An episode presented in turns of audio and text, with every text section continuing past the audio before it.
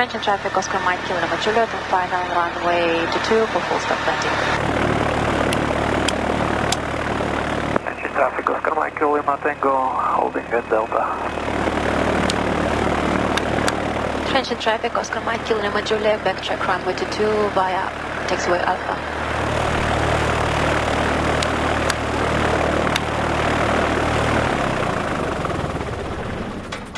Здравствуйте, дорогие друзья. Подкаст «Небанутые» снова с вами. Сегодня гостья нашего подкаста «Небанутые» совершенно прекрасная, небанутая девушка, небесная девушка Сюзанна Мамедова. Бывшая бортпроводница авиакомпании «Аэрофлот», далее бизнес авиации, и сейчас она учится на пилота. Привет, Сюзанна. Да, здравствуйте. Ну, я даже такой засмущался весь. Почему? Потому что как бы со стюардессами я хоть и общаюсь каждый день, да, ну, на работе, это всегда по работе. А вне самолета, ну, не так часто приходится. Бегом домой после работы. Ну да. Ну, если учесть, что у меня жена 25 лет отлетала бортпроводником, поэтому как бы все равно у меня стюардесса есть, да. Твой путь в авиацию, с чего все началось? Началось все в 2008 году никогда не планировала летать, на самом деле. То есть не было такого, что я с детства грезила мечтой стать э, стюардессой. Ну, как-то так получилось. Э, был набор, увидела абсолютно случайно в газете. Приехала в офис в Санкт-Петербурге. Я работала в Аэрофлоте, который... В отделении В отделении, да, Санкт-Петербургское. На тот момент уже закончился даже набор. А, но э, сказали, двое человек не прошло Black, соответственно, ты можешь попробовать. Я очень быстро прошла его за две недели. И все так пошло все по маслу. В 2008 году начала летать и э, отлетала. А ты училась э, в какой школе? Не Новохадской? Нет, которая... не в Москве. То есть у нас в Санкт-Петербурге все было свое. И МСЧ у нас было свое, это медсанчасть, да. И учеба у нас была в Санкт-Петербургском отделении только практику мы проходили в Москве, в э, на ну, тренажере, да, в Москву мы прилетали, да. Поэтому... Аша имеется в виду, да? Да, сейчас уже Аша. Аша, это, которая, да. которая называется... СПАП. Ну, СПАП, да. Который... Какие самолеты в Аэрофлоте были? В Аэрофлоте были 154-й Туполев, Аэробус, 19 20 21 330 Аэробус, Boeing 767, Сухой Суперджет, то есть ты на всем вообще в Аэрофлоте? Ну, практически, да. Ну, кроме семерок, наверное. Да? Кроме семерок, которые, да, практически уже под конец пришли. Э, моей работы уже пришли. И не было у меня, что еще, что еще. 737 тоже. Ну, потому было. что их не было, да, в Аэрофлоте в том момент, когда ты приходила уже в компанию. Да, когда приходила, их не было. 330 это пришел только через 2 или 3 года, когда я начинала летать в 2010, по-моему, году. А вот, поэтому, а уходила уже 737 только пришел, 777 год как пришел. Поэтому. А какой из всех типов больше всего по душе тебе был? Вот именно из той плеяды? Из той плеяды. Конечно, работа на 154-м — это вообще особенно какая-то атмосфера была, потому что там экипажи были немного другие. Я думаю, вы понимаете, о чем да, я говорю. Это другой мир. Это, другой мир абсолютно. Это э, первый твой рейс, и всегда так тебя тепло встречали. И первый рейс э, с абсолютно незнакомыми тебе людьми, но они знали, что это твой первый рейс, и всегда в конце рейса тебе делали какой-то маленький подарок, э, люди, которые тебя вообще не знают. То есть, в принципе, это бригада, которая пришла отработать свой рейс. Все, это как обычно ну, мы приходим на... По-семейному, да? Да, было абсолютно по-семейному, да. И люди были там такие теплые, поэтому... Ты сейчас затронула прям такие струны души. Да, потому что я 10 лет на Ту-154 отлетал. Ну, раньше же было немножко по-другому совершенно. Это сейчас формируются бригады бортпроводников и пилотов. То есть мы частенько очень видимся впервые там в брифинговой комнате, да, в ВДП, когда узнаем. Да. А раньше же были экипажи слетанные, экипаж был, и бригады, в общем-то, старались, э, ну, все время быть одной и тот же состав. И все всех знали, про всех все знали, кто чем живет, как и... И, естественно, когда приходил новенький там член экипажа у нас там, или летчик приходил молодой какой-то, начинал, или девочки там приходили, или мальчики даже в том числе, ну, их, их принимали вот действительно как дома, то есть, ну, заходи, раздевайся, будь как дома, потому что да. теперь ты будешь здесь жить. Да. Но все-таки на Ту-154, я так понимаю, это не очень долго, да, пролетал? Да. Они их выводили. Полтора-два года, да, по-моему. Я пришла в 2008, в 2010 или в конце уже вывели, 9 да. их уже, по-моему, вывели. А так, большая часть моих полетов а, была на аэробусе 320-21-19. Я летала старшей. А, Из 7 лет а, я отлетала 5 лет старшей. А на 330 когда ты переучилась и пошли вот эти дальнобои, сложно было? Ведь это не секрет, что там Москва, Лос-Анджелес, да, перелет там 12-13 часовой, это не так все просто.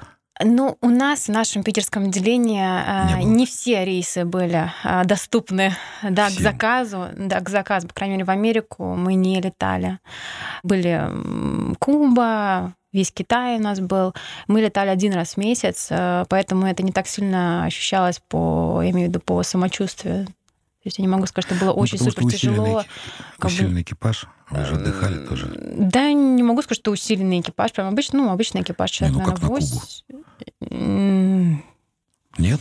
Нет, бортпроводники нет. Экипаж летный сам, да, возможно, там было, не помню, четыре было летчика или Ну, четыре, два четыре, наверное, экипажа потому что летели. бортпроводников усиленно никогда не Ты делали. знаешь, просто я к тому, что вот я работал в Северном ветре в компании, да, на семерках. И помимо того, что летный экипаж усилен, ну, тот же Канкун, допустим, мы летим там 13 часов, и проводников было у нас тоже усиленная бригада, потому, ну, как отдыхать Мгм. 13 часов. А Так не практиковалось в Аэрофлоте? Не помнишь, да, просто? Не могу, ск- никогда не помню, что не, не вспомню, чтобы у нас э, было больше народу, чем должно быть, и отдыхать, конечно, было. У нас правила-то вступили не сразу, что можно отдыхать на последних э, местах, кре- креслах, да. да. то есть их э, бронировали для экипажа, то есть это даже не сразу эти правила пришли, что можно отдыхать. Поэтому не могу сказать, что даже не вспомню, наверное, да, чтобы у нас прям усиленный был экипаж. Ну, Ну, ладно, бог с ним, с этим, отдыхать, не отдыхать. было и было. Было и было, да, говорится. Скажи, что самое сложное вот э, в работе бортпроводника вот такой вот крупной, огромной э, государственной авиакомпании? Работа с пассажирами, э, соблюдение рабочего графика, ну вот самого графика, потому что я прекрасно понимаю, как планируют, да, какие-то проблемы, я не знаю, с начальством, там, что вот самое такое неприятное? Ну, ты можешь говорить, да, ты... А, а, ну, Свободный а, человек. Уже свободный человек, в принципе, но я в хороших отношениях э, с бывшим руководством э, ушла из авиакомпании на доброй, хорошей ноте, ни на кого не держала, не зла, и, в принципе, никогда не держу. Для меня самое сложное, наверное, было организовать работу экипажа так, чтобы, Было легко э, работать. чтобы, а, было легко работать, и чтобы ребята, грубо говоря, не накосячили в рейсе. Все-таки полет для пассажиров это стресс. Хочешь или не хочешь, это стресс. И э, пассажир, который нажимает на кнопку, для него минута это целая вечность. Поэтому они Я сейчас это понимаю, да? летая пассажиром, э, думаю, блин, где же эта стюардесса? Она для нас, для бортпроводников, э, которые летали, у нас, сами знаете, очень много э, дел, обязанностей, соответственно, ты не через секунду мчишься к этому Ну, пассажиру. конечно. А пассажир за это время мог уже обидеться, себе надумать самое плохое, и уже в таком нагнетенном состоянии еще и бортпроводник придет без улыбки, то э, Особенно, наверное, в период обслуживания, да, когда там да, э, еда, питье развозится, Да, там, да, или собирается да, мусор, и да. кому-то что-то вдруг понадобилось, особенно там... наоборот, сходи в туалет, понадобилось, например, Да-да-да. за телегой, да. Я, я же мать, да, вот бывает. как вот мне вот ребеночек там немножко его срыгнул, да, ему Ага. нужно вытереть. И вот я сколько раз тоже, когда, ну, летал на больших самолетах вот этих, и вот девчонки жаловались тоже время, вот, говорит, мы обслуживаем, собираем там, ну, использованную Да. посуду уже, все, и вот кто-то я же мать, она начинает бибикать, потому что у нее вы где ходите, потому что где мне салфетку, мне Да, надо убрать да. срочно, все бросить. А так каких-то прям а, сложностей не могу сказать, что у меня были. А, Я люблю работать э, с людьми, то есть мне чем больше народу, чем больше народу выходило с улыбкой, для меня это всегда было приятно. То есть для меня не было такого, что я запираюсь после рейсов э, э, дома и не хочу ни с кем разговаривать, потому что я наговорила за целый день. То есть я, наоборот, питаюсь этой энергией от людей. Мне хочется больше встретить людей, больше увидеть. И, конечно, когда летаешь между... Мы летали между Питером и Москвой, орбиты, мы их называли, а, три перелета. И, конечно, мы утром увозили пассажиров на работу, а вечером увозили тех же самых с работы домой. Да. Соответственно, за много лет и друзья появились э, среди пассажиров, да, да, которые тебя знают, э, которые тебя даже на улице встречают, и, в принципе, с которыми даже продолжаешь общаться. И... Это вот я буквально вчера летал просто на выходные в Питер, да, тоже угу. с компанией, и рядом со мной сидит пассажир, он говорит, блин, вот я летаю столько раз, говорит, я все время смотрю, они такие лица какие-то, все измученные, там это. Я говорю, так она третий рейс за день, у нее да, шестой лэк уже за сегодня, она всему... Да. Он говорит, что, они не один раз летают? Я говорю, да ну брось, ты, говорит, на Питер один час лету. Я говорю, ну за шесть легов вот за три раза туда-сюда, говорю, там... Иногда даже забываешь, где ты э, вообще, куда Конкретно. ты приземлился, куда, какую информацию тебе читать, потому что... А знаешь, когда пассажиры иногда обижаются, когда им командир говорит, говорит, мы выполняем рейс там сегодня Москва-Сочи. А какое Сочи? Мы же в Анапу летим. А, а командир там пять рейсов в Сочи да, на неделю да, летал, да. он уже, ему все равно куда лететь, да, такая бывает. Точно, да. Были когда-то у тебя особые случаи в полете? Ну, я имею в виду не с техникой, ну и с техникой в том числе, ну вот с людьми там роды, приступы, заболевания? Роды не было, приступы были, эпилептический приступ был, обмороки. Часто люди, которые боятся летать, либо там ночью не спали, плохо ели, ну, всякое бывает, да. Люди, которые боятся летать, мне как-то был мужчина, очень боялся летать, летел он с семьей, молодой парень, лет, наверное, до 30. И у нас э, у летчиков э, не срабатывала индикация выпуска ноги. Угу. И мы уходили на второй круг. Ну, мы ходим, смотрим, э, пассажиры так волнуются немножко, раз ушли на второй круг, второй раз. И вот уже когда, по-моему, на третий раз э, у пассажира случился уже такой э, гипертонический криз. Вот, я Да, я подхожу к нему, я говорю, с вами все хорошо. Он как вцепился в меня, и все, то есть его замкнуло. И все, вот практически до посадки с баллоном, со льдом были у него вот насколько, да, фобии вот эти Да, вот. то есть э, молодой парень, у него скакануло давление, то есть у него там под, под 200 было давление, ну, вызывали, соответственно, врача по прилету. Разное бывало, да, медицинские случаи, они чаще всего случаются, конечно, к сожалению, э, на, на борту самолета. А какие-то технические такие прям супер страшных ничего не было. Не могу сказать. Ну, потому что... Повезло мне. Нет, это потому что мы с тобой знаем, ну, они бывают всякие технические, да, ну, как в любой машине, там лампочка ну, перегорела. Да, с ней можно сесть. Да, да, да. С этой лампочкой. То есть э, у меня был как-то вот на Ту-154 как раз э, взлетаем в Шереметьево, я тогда летал тоже, мы взлетаем, у нас там отказ двигателя одного, и все. Ну, девчонки приходят там, ну, что, ну, отказал двигатель. Ну, мы говорим, так и так, будем возвращаться. Никаких аварийных посадок, естественно, не объявлялось, ничего. Ну и потом вроде как-то разговариваем с девочками, они говорят, ну и что, ну отказал один двигатель, отказал. То есть они не воспринимают это угу. так, как воспринимают это э, пассажиры, да, клиенты ну, конечно, компании, да. потому что люди по-разному. Ну плюс еще по телевизору всех пугаешь же. Ой, да. эти СМИ это Поэтому люди боятся моя летать, прямо. к сожалению, да, хотя ну. не все так страшно. Ладно, Сюзан, а как созрела идея уйти в бизнес-авиацию? Созрела идея на, на шестой год моей работы уже в Аэрофлоте. Честно, одной из причин а, были и финансы. Все мы знаем, что и в бизнес-авиации платят немножко другие деньги. Плюс а, это все-таки другой уровень ответственности. То есть а, в авиалиниях ты пришел, в плане обслуживания пассажиров ты пришел на все готовое. То есть у тебя уже загружено питание, то есть уже аэромарт все привез, э, бытовое тебе привезли. А тут ты должен все организовать сам и сделать это все на таком высоком уровне, чтобы пассажир э, всегда чувствовал, что он дома. Все-таки твой самолет, на котором ты летаешь в бизнес-джете, да, это твой второй дом, и ты должна э, заботиться о нем так же, как и о своем личном доме. Угу. Вот, поэтому я человек, который любит э, ответственность э, и на себя возлагать тоже. Человек, который не любит топтаться на одном месте. Все-таки пришел потолок какой-то. Летая старше, уже пять лет, инструктором я не особо хотела становиться. Вот, поэтому год я готовилась, искала работу, потому что все-таки бизнес-авиацию с улицы, грубо говоря, с улицы э, очень сложно зайти. То есть настолько закрытый мир, и э, мне очень повезло. Я могу сказать, что мне очень-очень повезло попасть в бизнес-авиацию. Вот смотри, вот бизнес-авиация, она делится, да, действительно такой закрытый мир, и попасть сложно. Причем даже вот как в чартерной компании. Вот многие же ведь думают, что чартерная авиакомпания — это старые самолеты, там какие-то все разгильдяи летчики. На самом деле не так. Большинство чартерных авиакомпаний Советского Союза, хотел сказать, России, да, они принадлежат или сотрудничают э, с иностранными туроператорами. Угу. И туроператор, который финансирует данную компанию, он очень строго подходит к отбору и бортпроводников, и пилотов, и все. Mm-hmm. Бизнес-авиация это еще сложнее, наверняка. Почему? Потому что Потому что потому.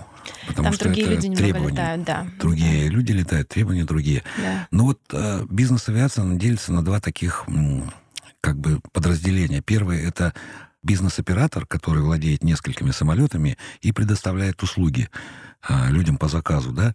И есть частные владельцы самолетов. Ты пошла под частную э, или в тур? В а, смысле. Я работаю на конкретного человека, но самолет этого человека находится под оперированием компании, да, иностранная компания, но работаю я на одного пассажира, грубо говоря. То есть я не летаю каждый день с разными пассажирами. Ну, понятно, то есть да. человек купил самолет, ему легче передать э, какие-то права на владение самолетом. Конечно, чтобы у него не болела голова ни о техническом обслуживании, да. ни о всех э, других делах, которых у него не должна вообще, в принципе, болеть голова. Значит, ты уже сколько лет в бизнес-авиации? С 2015 -го. 15 -го ну, года. Да. С 15 -го года, да. Пятый пошел, да. Я бы не сказал так. Да? Ну, ну, судя по тому, что столько отлетала в Аэрофлоте, да, и так выглядишь вроде того, что, ну, я бы сказал, там, ну, 20 лет, там, девчонка пришла, как у нас сейчас набирает компанию. Спасибо. Да, что тут спасибо. Ну, это факт на лицо, что называется. Скажи, Сюзан, вот бизнес-авиация, у меня много друзей тоже, которые работают. Это все-таки такой своеобразный очень график работы, Прежде всего, это график работы, конечно. Потому что, ну, полеты полетами, они там из города в город, куда там заказчик сказал, туда и полетели, это само по себе. А вот Допустим, я знаю, что экипажи там, допустим, находятся они в трехчасовой готовности. Ну, определенное вот время. Вот как у меня сейчас, например, а. это происходит. Но до этого, например, я летала с пассажиром, который знал свой график наперед на много-много месяцев вперед есть плюсы, да, в такой работе, да, то есть можно как-то спланировать еще свою жизнь, да. А тут э, у меня сейчас график две недели через две недели, то есть две недели я работаю, две недели у меня выходные. И вот в эти две недели у нас нету плана, нам не говорят э, о запланированных рейсах. Обычно даже сами пассажиры не знают, честно говоря, когда им нужно будет куда-то лететь. Вот, поэтому, да, у нас вообще э, рейсы по самой быстрой готовности, то есть это даже не трехчасовая, вот as soon as possible, к нам нас просят. Самое быстрое было от э, момента звонка, о том, что будет рейс, и до момента, как мы взлетели, час тридцать. Но за эти час тридцать я, как э, стюардесса, должна организовать питание, хорошее питание, не просто пойти э, взять поднос, да, грубо говоря, с э, непонятным качеством питания. Плюс нужно украсить салон, это цветы, плюс, э, плюс, плюс, плюс. Знаете, вот этих вот всех плюсов на руке В общем, должна знать... Э... Я должна организовать себя, себя и свое пространство так, чтобы я сделала все быстро и все на очень высоком уровне, потому что я работаю в одной из самых лучших компаний бизнес-авиации. И... Название ее можно говорить? Можно, да, Global Jet Concept. Люди, которые э, работают в бизнес-авиации, я думаю, это подтвердят. И э, понижать планку, которую э, мы предоставляем пассажирам, я просто не имею права. Интересно, то есть я так понимаю, что ты должна очень хорошо знать вкусы, предпочтения и какие-то заморочки Конечно, заказчика. да, да. То есть, ну, э, если ты летаешь с одним человеком. Да, да, да. То есть я знаю, что он любит, э, какой кофе он пьет, э, что он захочет посмотреть в рейсе, какие тапочки он носит, какой крем для рук он предпочитает. Все, чтобы ему было комфортно. То есть обычно это очень занятые люди, бизнес, бизнесмены, да, и они на самолете, вот у них есть эти два часа, вот эти два часа. Спят они либо спят, либо отдыхают, потому что им нужно иногда выдыхать, да, грубо говоря. И вот они на самолете у нас э, мы стараемся сделать так, чтобы им было комфортно и спокойно. И... Э, ну, понятно, то есть да. удовлетворить требования э, Конечно, заказчика, чтобы, да. чтобы человек, который...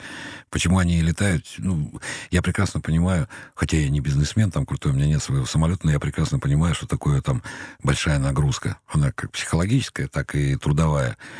Вот и человеку надо когда-то... Меня часто спрашивают, говорят, а как вы, когда пассажирам летите, вы там следите, как экипаж там работает? Я говорю, вы знаете, я захожу в салон, глаза закрываю и открываю mm-hmm. только когда уже бэмс, мы уже сели. сели. Я говорю, да как вам не страшно? Я говорю, да вы понимаете, что в самолете очень хорошо спится. А, обожаю просто в самолете. Самое сладкое место, мне кажется. Да, вот я говорю, особенно болтаночка, да. Ой, как убаюкивает. Люди так боятся. Я говорю, для меня это вообще какая-то колыбельная. Вот еще один человек, да, который говорит о том, что, ну, болтанка. Я вот все время, знаешь, говорю, ну вы же на каруселях катаетесь в парке, там на всяких машинках. Да. Ну, то там, американские горки. А это еще лучше. Почему? Потому что у вас свободы больше, и ты не знаешь, в какую сторону там тебя тряханет. Это же да, так классно, вообще да, приятно. Абсолютно. Скажи, а вот существует такое расхожее мнение, что бизнесмены вот частные, да, само, uh-huh. эти самолетодержатели и все, они набирают себе бортпроводников, стюардесс, да, uh-huh. потому что бортпроводники более профессиональное название, а стюардессы, как правило, люди в обиходе. В обиходе, да. да. Что это как бы девочки по вызову, да?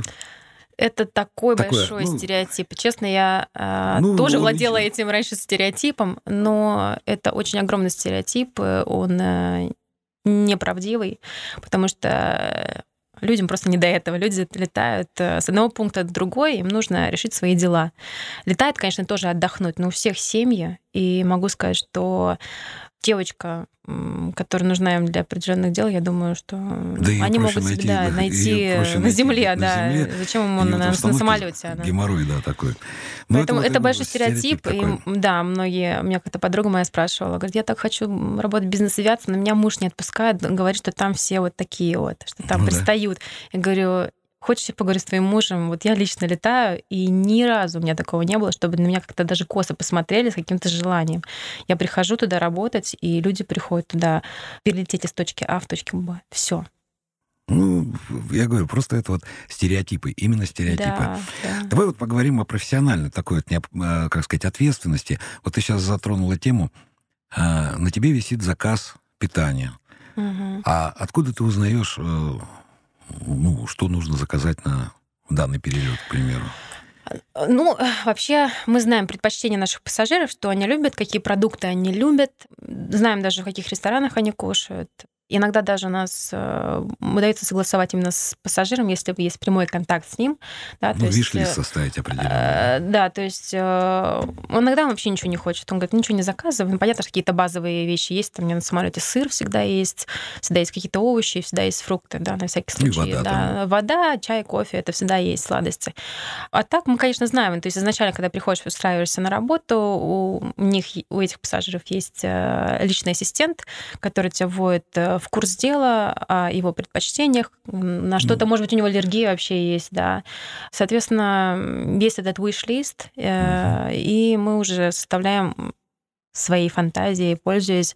Каждый раз э, стараемся разнообразить, конечно, меню, потому что каждый раз э, заказывать одни и те же блюда, которые он любит, ну, тоже ему надоест чем быстро это. Ну, в принципе, есть, наверное, такой рейтер, да, специальный, который человек, который согласовывает эти вещи? Ну, все. в принципе, да. То есть, а, ну, чаще мы, конечно, пользуемся своей фантазией, но плюс я стараюсь эм, салаты все таки готовить сама на самолете. То есть есть для этого пространство, хоть и небольшое, но есть. И плюс это всегда свежее, свежеприготовленного только, только вот из-под ножа э, еда. Потому что все таки когда ты готовишься к рейсу, и у тебя уже заказанное питание, например, те же самые салаты, то э, до рейса мы приходим за три часа на самолет, два-три часа. Соответственно, нарезанный огурец, грубо говоря, ну, за три да, часа он, он даже в э, холодильном отделении, он немножко уже другой по вкусу, нежели тот, который я только что нарезала. Соответственно, я стараюсь, конечно, по большей части э, готовить на самолете сама. А Горячее ты... блюдо не могу, конечно, приготовить ну, сама. Да, загревается. Загревается, но стараюсь э, баловать пассажиров. Сюзанна, а вот экипаж питается в самолете тем же самым? Или отдельное питание заказывается? А, есть правила авиакомпании. В нашей компании рейсы до 4 часов у нас мы не заказываем питание, но у нас пассажир никогда не съедает все, все, что мы ну, заказали, точно. потому что мы берем там три э, разных салата, три разных э, горячих. Соответственно, что понятно, что что-то остается, и обычно это питание. Выбор существует. Да, меня никогда не оставались мои летчики голодными. Э, голодными. Ну, голодный летчик не должен вообще в принципе быть на самолете. Он должен должен быть э, всегда сыт и думать о полете, а не о еде. Поэтому в этом плане нет проблем. Вот скажи, вот ты летала на супер дальнобойных, там Гольфстрим 650, Да, который да. летает там черти куда, Да. там из Москвы. Черти откуда, черти, черти куда. да, да. Вот. А в этих случаях ты же не одна летишь, как состав экипажа. Все равно, наверное, усиление есть какое-то. Нет. И тоже одна. Есть, э, вот с первым пассажиром скажу, как Мгм. летали мы. Если у нас э, больше шести гостей в самолете, мы летали с моей бывшей коллегой на бывшем самолете вдвоем, потому что сервис должен быть очень быстрым. А сейчас, например, я летаю на небольшом самолете, где всего шесть посадочных мест, э, и элементарно даже вот э, для меня нет, грубо говоря, места, да, как э, для бортпроводника, поэтому я летаю одна. Ну, у нас и самолет не летает долго, соответственно, latitude у него, если на... Ну, пределах четырех часов. Четырех, максимум макс- пяти часов, да. соответственно, я одна. Подменных экипажей у нас нету. Понятно, что если вдруг коллега заболеет или что-то, не дай бог, случится, вызывают меня. Понятно, какая-то задержка рейса будет. Мгм. Ну, у меня никогда такого не было. Если я вдруг заболевала, это был один раз, когда я понимала, что я просто не долечу. Из Москвы у нас был рейс в Лос-Анджелес. У меня свалил такой сильный грипп, э, что я поняла, что я просто не долечу. Я просила подменить мою коллегу, но это было за сутки до этого. Ну, время было. Да, есть, было там- время. То есть не было такого, что я пришла на самолет и поняла, что я не лечу. Это немножко другое дело. Тут могут и, у- и уволить, к сожалению. Не, ну, К сожалению, да, это не так, как можно в Аэрофлоте сняться с рейса. Это немножко другая работа. ну работа, потому что сама да. по-другому. Да, да, да, поэтому стараемся не болеть. А как вы проводите в то время, когда заказчик э, рейса прилетает, ну, прилетели, к примеру, там, в Ниццу. Мгм. Ну, Любимый город. рейс, да. Ча- Часто посещаемый. Да, ну, туда многие, кто посещает, да. Да. Прилетели в Ниццу, и там заказчик ушел по своим делам, уехал, сказал, я приду там через три дня. Ага. Где вы размещаетесь? Нам компания э, бронирует отель. У нас есть бюджет определенный э, на гостиницу. Нас размещают в отеле, и, соответственно, если действительно три дня пассажир где-то будет отдыхать э, или какие-то у него дела, ну, мы, как обычные люди, также от- Отдыхаете, отдыхаем, ну, расслабляемся, высыпаемся. Чаще всего это высыпаемся и вкусно кушаем. Далеко от отеля мы не уезжаем. Вот на данном самолете, в котором я сейчас работаю, мы не можем далеко даже уйти от отеля, потому что у нас всегда вот э, самой быстрой готовности, да. А так обычно получается какие-то даже места посетить, куда-нибудь даже за город вы, э, выехать, если позволяет график пассажира. То есть если мы точно знаем, что 3-4 дня мы где-то будем. А вот бывает такое, что пассажир приглашает с собой экипаж. И куда-то говорит, а поехали, ребята, вот на рыбалку, там, море порыбачим, я там люблю это. Ну, вот такие Бывает. Подумаешь, да? Если, да, если хорошие, теплые отношения с пассажиром, да, бывает такое. Я знаю такие экипажи. И вот нынешний пассажир очень-очень хороший человек. И, э, конечно, иногда балует. балует, да, не могу сказать как, но очень э, какими-то человеческими добрыми поступками. Ну, то есть Я не говорю э, материально, отношения да, просто, между, да, отношения очень- между людьми, они все-таки играют огромную роль. Очень большую роль. Хоть и очень много мы летаем, но у нас настолько теплый и экипаж, и вообще все люди, которые работают с нами, и наши пассажиры. Я вот честно, честно лучше места, наверное, нету. Я вот прям То есть очень каждый день Бога щас. благодарю, что я да, на данной работе работаю, на данном А вот, самолете. э, допустим, у вас базировка где? А, Москва. Москва базировка. А, ну тут тогда все понятно. То есть позвонили, Москва, ну- сегодня там в Норвегию летим, куда-то надо Да. пуховичок тепленький взять. а Да, из Норвегии да. мы летим в Ниццу или там куда-то в Египет, нам Да, надо да. там купальник взять. То Да, ну всегда м, у любого проводника всегда в чемодане есть и теплые, и Пляжные. летние, пляжные, да, ну как бы это нормально. Это, как, так называется, как это называется в армии, тревожный чемодан, да? Ну, Который в принципе, собран в весь. Да, там, не ну, знаешь, когда, тебя, когда и куда тебя занесет э, вообще твои полеты и фантазия пассажира. Вот такая вот работа бортпроводника бизнес-авиации. И в конечном-то итоге все-таки Сюзанна решила сама научиться летать. Да. Теперь мы переходим к самому интересному моменту. Когда посетила твою светлую голову вот эта вот идея «хочу летать». Хочу летать. Как всегда, все очень э, непредсказуемо, не запланировано. И не запланировано все. И запланировано все получилось. А, Начала я свою учебу в 2016 году. В 2016 году я поступила в летную школу, которая находится сейчас э, в Вильнюсе. Там я сделала себе частную лицензию. А, Европейскую сделала я, в принципе, довольно-таки быстро, за 5 месяцев. Два месяца из которых я просто ждала погоды, чтобы отлетать. отлетать именно уже с самый последний экзаменационный полет с экзаменатором из... Первый самолет. Первый самолет у меня Cessna 150. 152, да. 150 и 152. Ну, это, это, хватало, это да. двухместная, маленькая такая да. цесночка, такая Маленький. очень юркая, да, как да, у моего друга, тут Андрей Иванова Вжик такой есть. Ты так легко говоришь, так, ну, я так быстренько все это сделала, PPL, вот этот Private Pilot Lines, да, да, который, да, то есть я пришла, ну, на самом-то деле это не так все быстро, не так все просто. Да. Там огромный объем Труд, да, труд. И, и по большей части, я бы, наверное, сказала, это работа и преодоление себя, потому что я человек, который полный гуманитарий, у меня есть высшее образование, и оно не техническое, да, и мне, конечно, а, было сложно усвоить какие-то технические моменты, да, были 8 экзаменов, которые нужно было сдать сначала в школе, а потом нужно было сдать а, в CAA, это Civil Aviation Administration, mm-hmm. да, то есть... А, Но это еще правила, это еще как бы понятно, там читаешь правила, понимаешь, а технически навигация, ну, да, это все... Навигация это вообще Навигация это вообще Навигация и метеорология. Очень сложно было. Но, конечно, очень тяжело было сдавать, потому что вопросы вообще европейской лицензии, все, кто, наверное, сдавал а, пилоты, меня поймут, это очень сложно сдать эти экзамены, потому что экзамены эти проверяют больше твою внимательность и эм, усваиваемость э, вот этих маленьких... Э, понимание. Понимание мелких моментов, которые ты, на которые ты должна обратить внимание. Конечно, в этом плане было очень сложно. Плюс это все на английском языке. И, конечно, некоторые технические вещи ты просто со словарем в большей части, да. потому что все-таки тяжело. Самое было, интересное, да. вот с этих экзаменах, ну, я как имею опыт, там, правда, ФАС, там, ну, угу. американской, да. когда ты понимаешь, о чем речь, там можно вопросы даже не учить. Вот обращала внимание, да? да? То есть ты, когда материал весь поняла, и у тебя задается вопрос, он интуитивно становится понятен на него ответ. Ну, то есть это э, система тестирования обыкновенная, да. то есть вопрос, три ответа, три-четыре там каких-то варианта.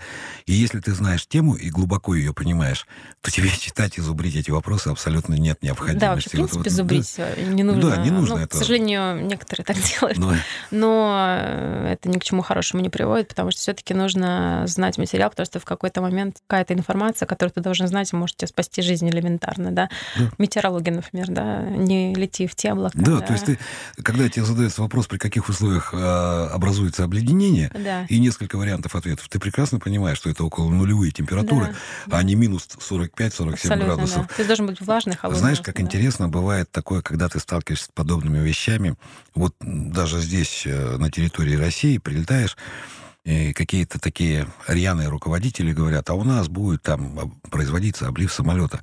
На улице минус 35 градусов, человек меня собирается обливать самолет. Я говорю, я не полечу на таком самолете. У нас такой приказ. Я говорю, да вы хоть какой приказ сделаете? Потому что, ну, есть определенное знание и понимание предметов о том, что если вы мне сейчас на самолет нальете воды, хоть она и разбавлена этим этиленгликолем, да. там, спиртом, то этот спирт... Вы сейчас мне тут э, да, покройте корочкой льда толстой. Да, толстой. Вот, и вот эти вещи, они, конечно, ну, их нужно просто конечно, понимать, как да. знать. С какого месяца обучения в школе ты начала полеты с инструктором? Я начала свое обучение в 1 июня 2016 года 27 октября 2016 года я сдала свой скилл-тест с экзаменатором. Вот. Царствие ему небесное, к сожалению, погиб недавно вот. Э, Июль, август, сентябрь, то есть 4 месяца. Да, да. Э, да. Больше уходило времени просто на то, что ты ждешь погоду, потому что Вильнюс э, находится mm-hmm. в таком месте, да. где постоянно туманы, э, и приходилось ждать погоду. Тем более, большая часть моих полетов она пришлась на август-сентябрь. Как раз дождливость. Да, дождливое Морось, время, дождь, да, поэтому не очень приятно было, да. Ты прилетаешь, сидишь, ждешь погоду. Это Но... не Air Baltic школа? Нет, нет, не Air Baltic там а, другая школа, вторая находится, пилота Макикла. А, знаю. Рядом с аэропортом. Далеко от аэропорта, а, да. Да, поэтому было интересно, сложно, конечно, потому что для тебя это все новое, и вообще технически эти моменты новые, вообще все, все новое.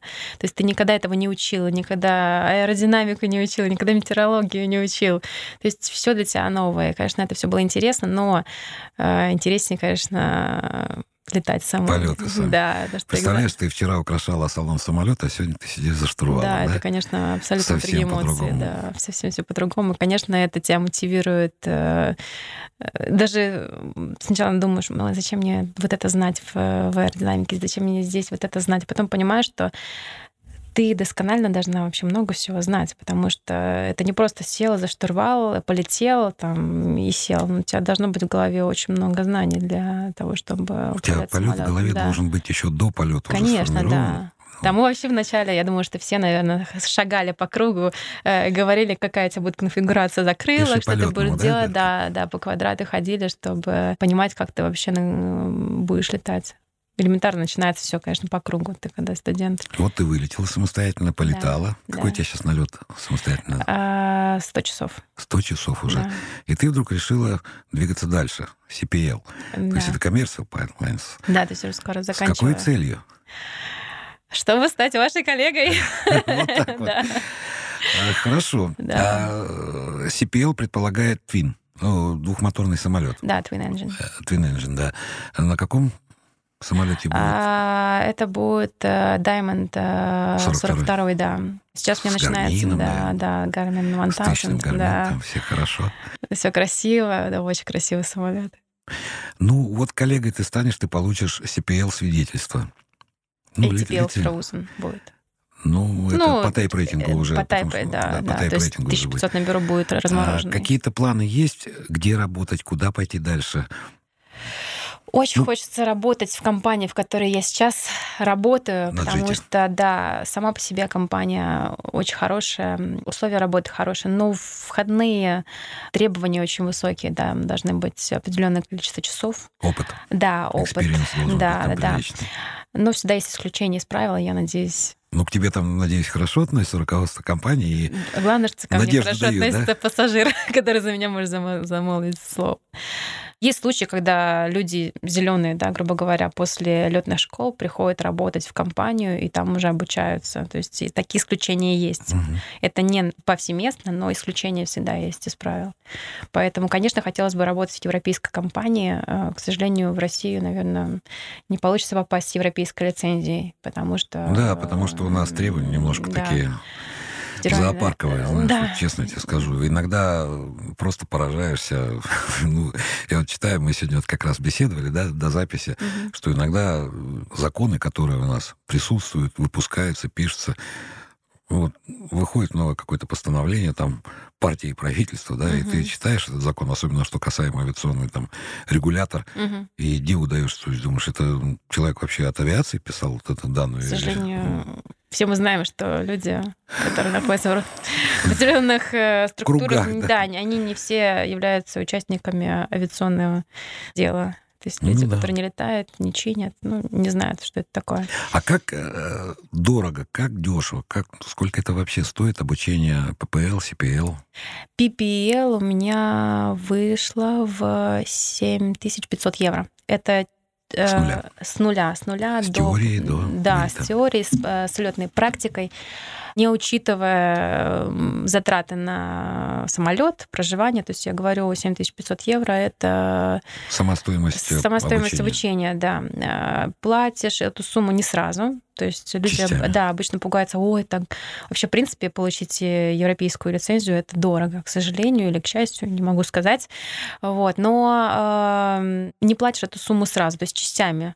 Сначала 1000 евро платишь, по-моему, потом следующий этап там 2000 или 3000. То есть Ну, это не счету, обременительно так, можно да, взять возможно. кредит, да? Ведь А многие возможно, так и делают, кстати, да. Многие берут э, кредит на, на обучение и э, быстро учатся. Я, к счастью, не взяла кредит, то есть я... э, меня Ну, есть была возможность там... Ну, Да, есть возможность э, оплатить учебу. Конечно, во многом все приходится ограничивать, да, но есть э, цель, к которой идешь, и ты понимаешь, зачем ты тратишь эти большие деньги. Поэтому не хочется, честно говоря, просто какие-то обременения на себя вешать. Никто не знает, да, что завтра будет. И поэтому я решила наслаждаться жизнью и учиться. У меня нет дедлайнов никаких, нет такого, что я там должна вот к концу этого года закончить учебу. То есть я и хочу и пожить, и э, получить э, заветную лицензию пилота и работать уже, поэтому... Уже будет другой вид работы совершенно. Да, ну, понятно, что, да, нужно будет и тайп-рейтинг получать на определенный самолет, это уже другие деньги, если придется самой платить. Надеюсь, что не придется. Нет, ну, если там получится так, что компания, Компания, принимает на работу, да, да. она же, ну, контракт заключается. Контракт, да, обыкновенный, да. контракт, и все.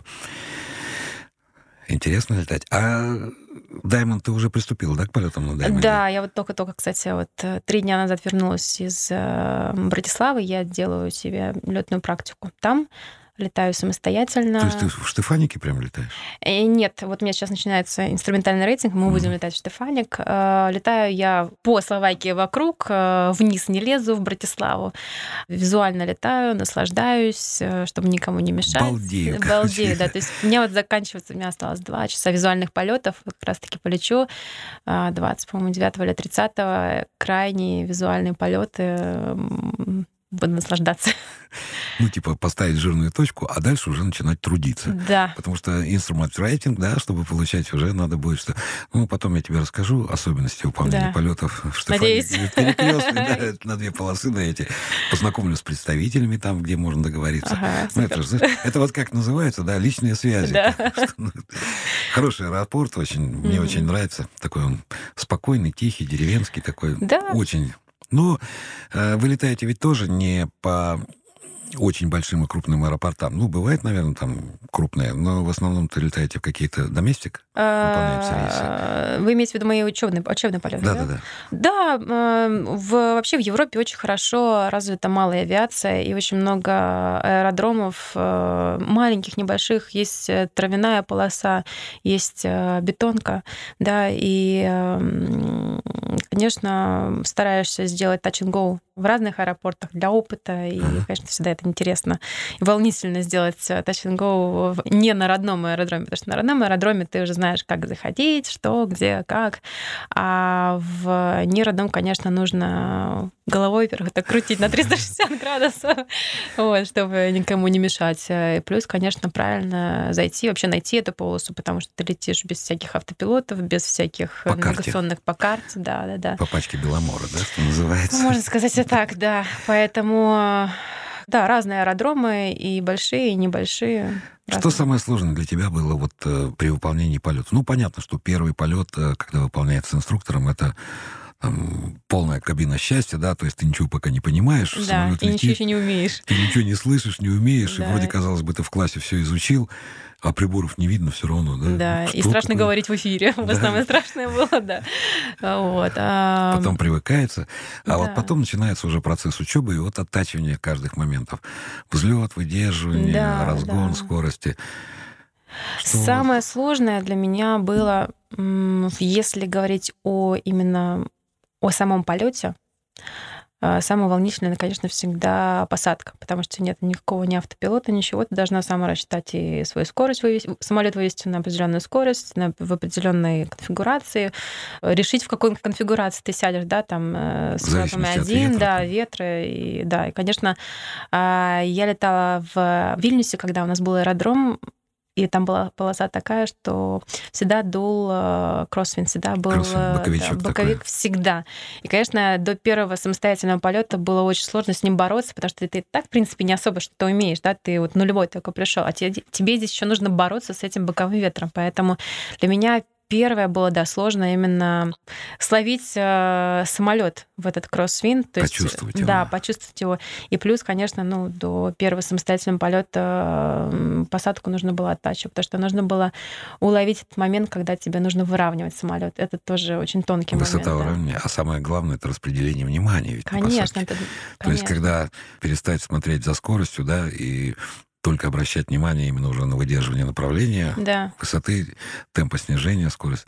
Ой, я пр- прям как инструктор. Ну, я инструктор, я знаю прекрасно, Но все равно у меня глаза бегают э, на скорость, смотрю до, до траверсов, я все-таки смотрю на скорость. Ну, Мгм. когда тем более тебе нужно налетать определенное количество час- часов, и ты уже э, думаешь, что же себе придумать, какое задание на этот полет, потому что визуально летаешь, а потом уже садишься, делаешь э, Круги. много кругов и думаешь, так, нужно, ладно, сейчас я буду попробую так э, Зайти. зайти так, там, или без закрылок, или с полными закрылками, или там, э, так, должна быть э, такая-то скорость на траверзе, хорошо, буду держать так. И, то есть каждый раз придумываешь себе какие-то задания, Первый чтобы... самостоятельный, как Помню, как вчера. Конечно, каждый, мне кажется, пилот помнит свой первый самостоятельный полет. Э, Это было 18 августа 2016 года. В день авиации. Вот так прямо. Да, да, да. Была не очень хорошая погода, и вообще не знали, полечу я в этот день э, самостоятельно, не полечу, потому что ветер был, погода портилась, волнительно было, но это была самая мягкая посадка, Да? которую я делала до этого. То есть до этого как-то так же, ну то, что жестковато, понятно, что не должен там э, прилизывать самолет к, к полосе, но все равно это была какая-то особенная посадка, первая. Конечно, очень волнительно, потому что первые два круга ты летаешь сначала с инструктором, потом он говорит, ну все, высаживай. Выпускаю тебя. Да, так, давай, открывай, открывай, высаживай меня, полетишь дальше сама. Конечно, было волнительно, но, слава богу, это волнение не меня не захлестнуло, то есть не было вот этой паники, потому что я не знаю, как в российских летных училищах на первом самостоятельном с тобой рядом есть студент или кто-то вообще. По-моему, там всегда есть второй человек, такой же студент, как и ты. М, Мне трудно судить, как на современном этапе, потому что я-то Мгм. учился в советское время, и мы вылетали на истребителе, а там, ну, две кабины то же самое. То есть два круга с инструктором перед самым выпускным, там, А потом ну, с один, да? Да, все, кабину заднюю закрыли, Мгм. говорит, давай лети. И я тоже прекрасно Конечно, помню. вы помните, да, свои, наверное, ощущения, Конечно, как 15 это было? июня 1984 года, Ряжск, 8 часов 30 минут, вылет по кругу.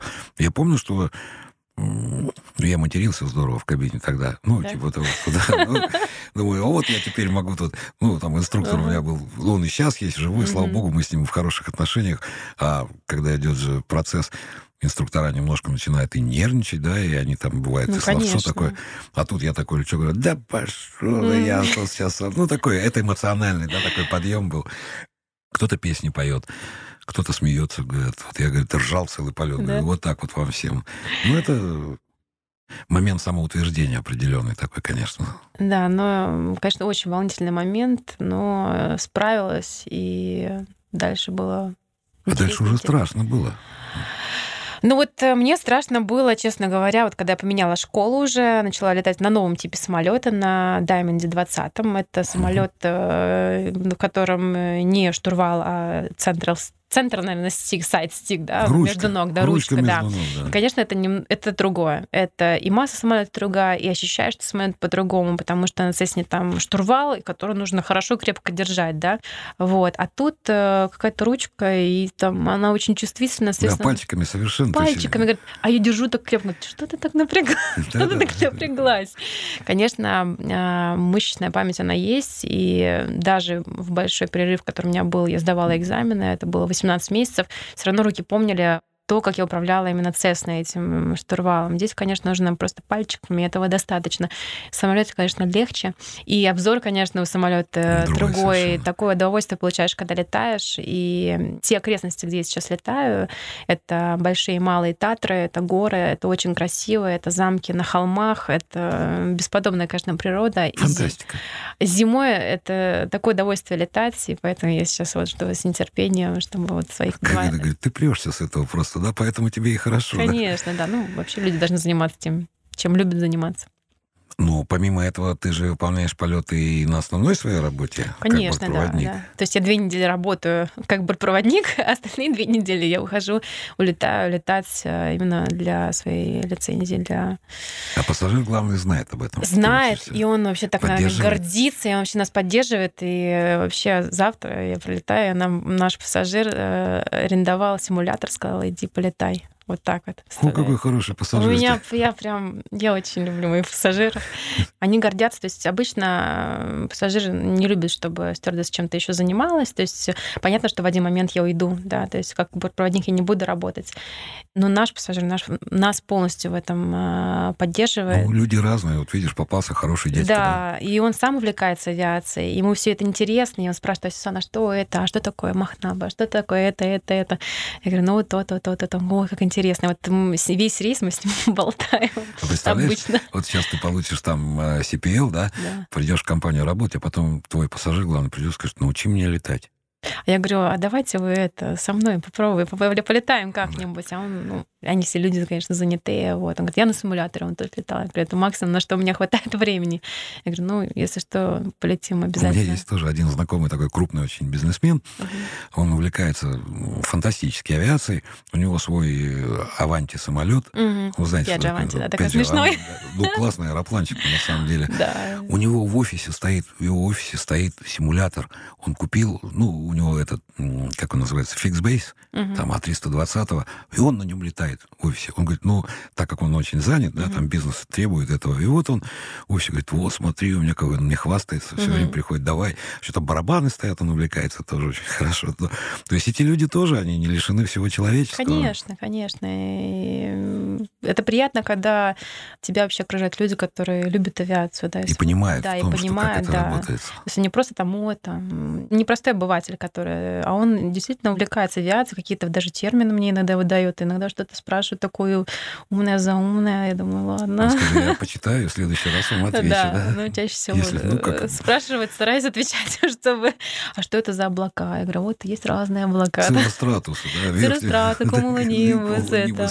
Очень много Вертикального развития после обеденного времени. Да, Скажи, Сюзан, ты замужем? Нет, не замужем. То есть тебе повезло? А мне повезло, да, я, я открыта для всего прекрасного. Ну и хорошо. Ну, все впереди, что называется. Надеюсь, потому что у да. тебя э, больше свободы не в том плане, что тебе повезло, что у тебя там ты не замужем в данный момент, а в том, что ты сейчас очень сильно свободна. То есть нет зависимости от семьи, и да. это ну, да. я не говорю про родителей, там, друзей, братьев, все, а все-таки ты можешь свободно летать. Могу по посвятить э, столько свободного времени, сколько я должна посвятить на учебу. Понятно, что если личная жизнь будет, и будем ну, стараться, это понятно, да, да это, это жизнь. Будем стараться. Пока не встретимся. К сожалению, время подходит, но я должен, Очень жаль. да, но я должен задать тебе главный вопрос: Airbus или Boeing? А это будет на следующей передаче, я думаю. Вот так вот Сюзанна очень грамотно и плавно ушла от ответа для того, чтобы встретиться снова. Да. Я тебя уверяю, будет огромное количество вопросов, которые я тебе задам в следующий раз. Напоминаю, была Сюзанна Мамедова, бортпроводник бизнес-авиации и пилот, любитель уже состоявшийся. Да. И в скорое времени будет коммерческий пилот. Спасибо, что была сегодня здесь. Алексей Кочемасов, подкаст «Небанутые» и Сюзанна Мамедова. Спасибо, хорошего дня.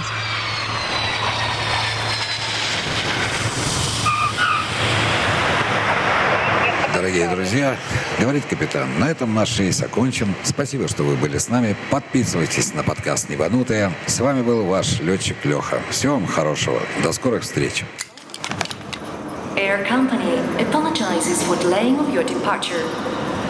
Пожалуйста, не забывайте свои вещи. Наш полет завершен. Будьте осторожны, открывая багажную полку. Желаю хорошего дня и приятного отдыха. Благодарю за внимание.